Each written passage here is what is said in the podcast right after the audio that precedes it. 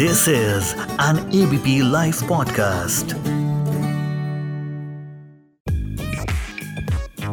सबसे बड़ा रुपया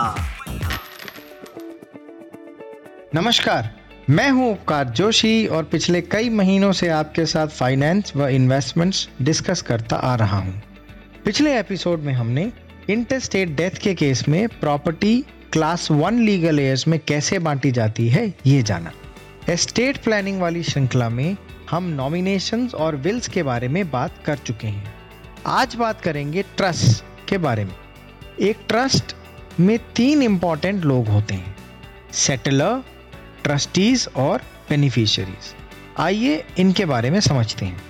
जो ट्रस्ट क्रिएट करते हैं, वो सेटलर होते हैं। जिनके लिए या जिनके बेनिफिट के लिए ट्रस्ट बनाई जाती है, उन्हें बेनिफिशरीज कहते हैं। और जो लोग इस ट्रस्ट को चलाएँगे, सेटलर द्वारा दिए गए निर्देशों का पालन करते हुए उनको ट्रस्टीज कहते हैं। तथा वो डॉक्यूमेंट जिसमें इन सभी लोगों का विवरण ट्रस्ट का स्ट्रक्चर सेटलर के निर्देश इत्यादि लिखे होते हैं, उसको ट्रस्ट डीड कह देते हैं। हालाँकि ट्रस्ट एस्टेट प्लानिंग का एक संपूर्ण सॉल्यूशन है, जो कि फैमिली ओनरशिप बिज़नेस सारे एरियाज़ को कवर कर लेता है। मगर कभी कभी इसका स्ट्रक्चर बहुत कॉम्प्लिकेटेड हो सकता है।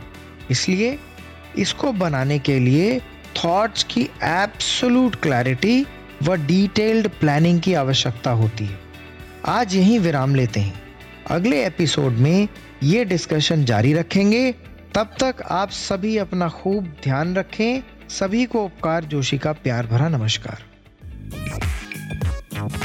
सबसे बड़ा रुपया।